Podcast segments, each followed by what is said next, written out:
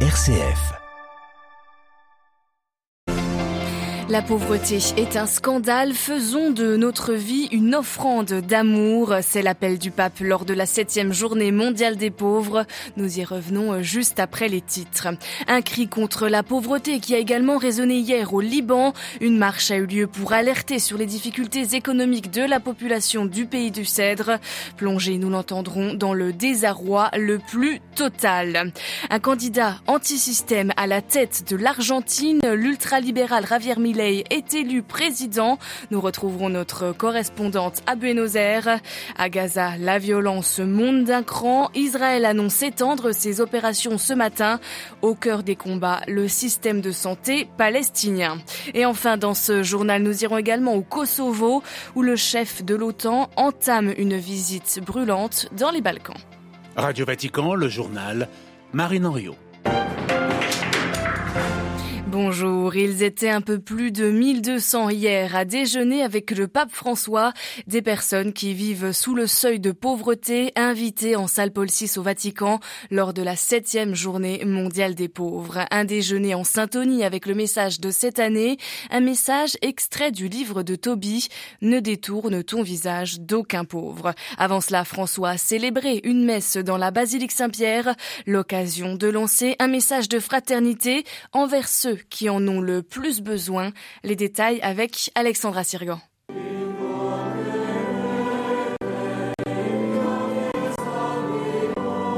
Depuis l'hôtel de la Confession, le souverain pontife commente l'évangile du jour selon Matthieu, à partir duquel il nous invite à nous arrêter sur deux parcours.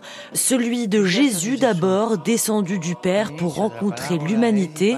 Avant de partir, il nous a confié ses biens, rappelle François, à savoir sa parole de vie et les dons de l'Esprit Saint pour que nous puissions continuer son œuvre dans le monde. Jésus nous confie ainsi à tous une mission personnelle personnel, ce qui nous amène au voyage de notre vie. À la fin des temps, Jésus reviendra nous rencontrer à nouveau pour exiger les comptes. C'est alors que se posera la question de notre chemin parcouru. Le pape nous appelle à multiplier les biens confiés par le Seigneur en faisant de notre vie une offrande d'amour pour les autres. François conclut en nous demandant de penser à ceux qui sont opprimés, épuisés, marginalisés. La pauvreté est un scandale, selon le souverain pontife. Quand le le Seigneur reviendra, il nous en demandera compte et, comme l'écrit Saint Ambroise, il nous dira pourquoi as-tu laissé tant de miséreux mourir de faim?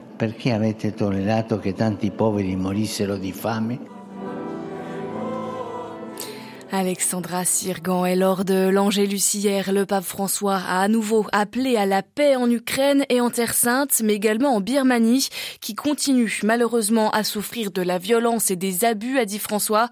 Effectivement, euh, fin octobre, plusieurs groupes armés ont lancé une opération sur plusieurs États, dans l'État Shan notamment, dans le nord de la Birmanie, contre la junte militaire. Le Saint-Père a déclaré prier pour le peuple birman. C'est un séisme politique en Argentine. L'économiste ultralibéral Javier Milei sera le prochain président. Il emporte largement le second tour de la présidentielle hier avec 55,9% des voix contre 44 pour son rival, le ministre de l'économie sortant. Un score qui donne tort au dernier sondage. Du côté des militants de Javier Milei, l'aliès n'en est que plus grande. À Buenos Aires, Caroline Vick. Grande euphorie pour les militants de Javier Milei hier à Buenos Aires et pour le candidat devenu président de la République. Apparu il y a deux ans dans la politique argentine, il aura eu une ascension fulgurante. En plus de sa personnalité extravagante et décomplexée, ce sont ses mesures détonnantes et nouvelles qui ont convaincu les Argentins. Une population dans sa majorité en colère, déçue et résignée, vivant dans une situation économique critique avec une inflation à 130% pour 2023 et avec 40 30% des habitants vivant sous le seuil de pauvreté. Les défis seront surtout économiques donc pour Javier Milei. Pour résoudre les problèmes, il propose une révolution ultralibérale, c'est-à-dire tout dynamiter pour mieux reconstruire, avec tout d'abord une série de privatisations, la dollarisation de l'économie ou encore l'élimination de la Banque centrale et de toutes les allocations de l'État. En plus de la baisse des dépenses publiques avec une intervention quasi nulle de l'État au profit du secteur privé. La crise économique et la souffrance des Argentins ont eu raison du péronisme et les gens ont clairement choisi une profonde transformation. Une transition est prévue jusqu'au jour de l'investiture de Milei qui aura lieu le 10 décembre prochain. À Buenos Aires, Caroline Vic pour Radio Vatican. Et les voisins de l'Argentine félicitent le président élu. Lula, le président brésilien, souhaite bonne chance et un succès au nouveau gouvernement argentin, sans motionner toutefois le président élu. Et du côté de Washington, la Maison Blanche salue le bon déroulement du scrutin. Les 1% les plus riches de la planète émettent autant de gaz à effet de serre que les deux tiers de la population la plus pauvre, soit environ 5 milliards de personnes. C'est ce qu'annonce un rapport publié hier soir par Oxfam. Le rapport qui propose également des pistes pour plus de justice climatique, comme par exemple taxer les investissements non écologiques. Les combats intenses se poursuivent ce matin dans la bande de Gaza. Les forces israéliennes disent étendre leur opération le Hamas dans le nord. Les factions palestiniennes annoncent de leur côté avoir endommagé ou détruit une trentaine de blindés et de charges israéliens. Au cœur des combats, toujours le système de santé gazaoui. À Jérusalem, Valérie Ferron. L'armée israélienne poursuit sa destruction du secteur palestinien de la santé, ciblant plus particulièrement depuis hier soir l'hôpital indonésien dans la région nord de la bande de Gaza. Il a été soumis pendant des heures à des séries de bombardements près de ses locaux ainsi qu'à des tirs de la part des chars qui l'assiègent. Tout un étage de cet hôpital a été détruit, faisant au moins huit morts et des blessés. Selon la direction de cet hôpital, qui accueille 5000 déplacés, en plus de centaines de patients et du personnel médical. La situation reste également très critique à l'hôpital Shifa de la ville de Gaza, pris d'assaut ces derniers jours par l'armée israélienne, qui l'avait transformé en centre de détention avec des fouilles et des séries d'arrestations, accompagnées de tirs à l'intérieur de l'hôpital, qui auraient tué plusieurs dizaines de personnes. Des médecins sur place ont témoigné également de l'usage par les soldats israéliens de boucliers humains pour leur déplacement dans l'hôpital. Israël a par ailleurs certifié ce week-end que des prisonniers israéliens y ont été présents. La direction de l'hôpital a répondu que toute personne blessée serait soignée à Al-Shifa, quelle que soit sa nationalité ou sa religion. Jérusalem, Valérie Ferron, Radio Vatican. Et ce matin, euh, Pékin poursuit le balai euh, diplomatique sur la situation au Proche-Orient. La communauté internationale doit mettre fin à la catastrophe humanitaire en cours à Gaza, vient de déclarer le ministre chinois des Affaires étrangères, ajoutant que la Chine œuvrera pour rétablir la paix dans la région. Et enfin, en représailles contre Israël, les rebelles outils se sont emparés hier soir au large du Yémen d'un cargo d'un homme d'affaires israélien en mer Rouge. Il y a quelques jours, les outils soutenus par l'Iran avaient annoncé qu'ils prendraient pour cible les navires israéliens dans cette région stratégique. La visite s'annonce délicate. Celle du secrétaire général de l'OTAN au Kosovo, Jan Stoltenberg, arrive aujourd'hui dans le cadre d'une tournée régionale dans les Balkans. Hier soir, il était en Bosnie, il ira ensuite en Serbie, en Macédoine du Nord et au Monténégro. À Belgrade, les explications de Laurent Rouy. Jan Stoltenberg va avoir fort à faire au Kosovo. Il doit rencontrer la présidente Vjosa Osmani et le premier ministre Albin Kurti, qui tous deux s'opposent fermement à la reprise des négociations entre Belgrade et Pristina depuis l'attaque par un mystérieux commando paramilitaire serbe d'un village du nord Kosovo. Une attaque qui a causé la mort d'un policier albanophone et de trois assaillants. Depuis, la tension est très vive, le Premier ministre Kurti accusant Belgrade d'avoir fomenté l'attaque, ce que la Serbie dément. L'OTAN, qui s'est renforcée dans la région pour assurer la stabilité sur le terrain, se retrouve en porte-à-faux, puisque Belgrade et les Serbes du Nord Kosovo voudraient les voir prendre en charge la sécurité de la région, ce dont Albin Kurti ne veut pas entendre parler. Jan Stoltenberg se rendra au quartier général de la CAFOR à Pristina, où il rencontrera aussi le général nouvellement nommé à la tête de cette force, le Turc Oscar ou Stoltenberg se rendra ensuite demain en Serbie pour y rencontrer le président Vucic et la première ministre Bernabic. Nul doute qu'il se fera l'avocat d'un retour à la table des négociations, pas sûr qu'il y parvienne. Laurent Rouy, Belgrade, Radio Vatican.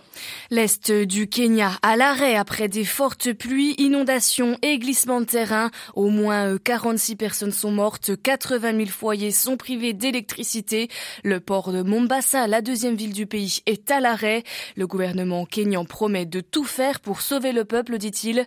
C'est toute la corne de l'Afrique qui est touchée cette année par des pluies intenses et des crues. 700 000 personnes ont dû fuir euh, ces derniers jours les intempéries. Thank you.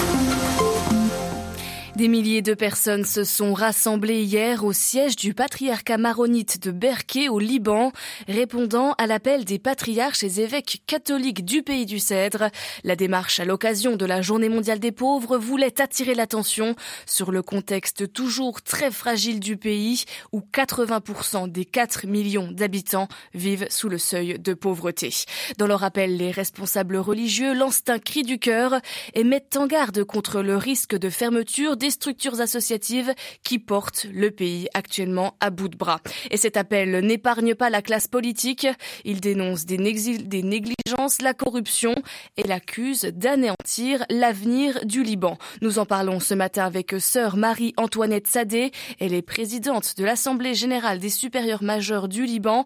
Elle revient sur l'état de désarroi dans lequel se trouve la population libanaise. C'est un cri vis-à-vis déjà de l'État libanais euh, qui euh, ne répond pas à l'appel. C'est un cri euh, pour les pauvres, pour les nouveaux pauvres que la situation est en train de, de produire. C'est un cri qui vient du cœur et c'est un cri qui est adressé aux gens de bonne volonté, aux associations humanitaires dans le monde, parce que la situation du Liban ne fait que dégénérer. Associer le Liban à cette journée mondiale des pauvres, tel qu'il est décrit dans le message, c'est presque dire que le pays tout entier est pauvre. C'est un constat dramatique. Qui se soucie du Liban aujourd'hui? Je crois, je pense que le pape euh, a de la compassion pour nous.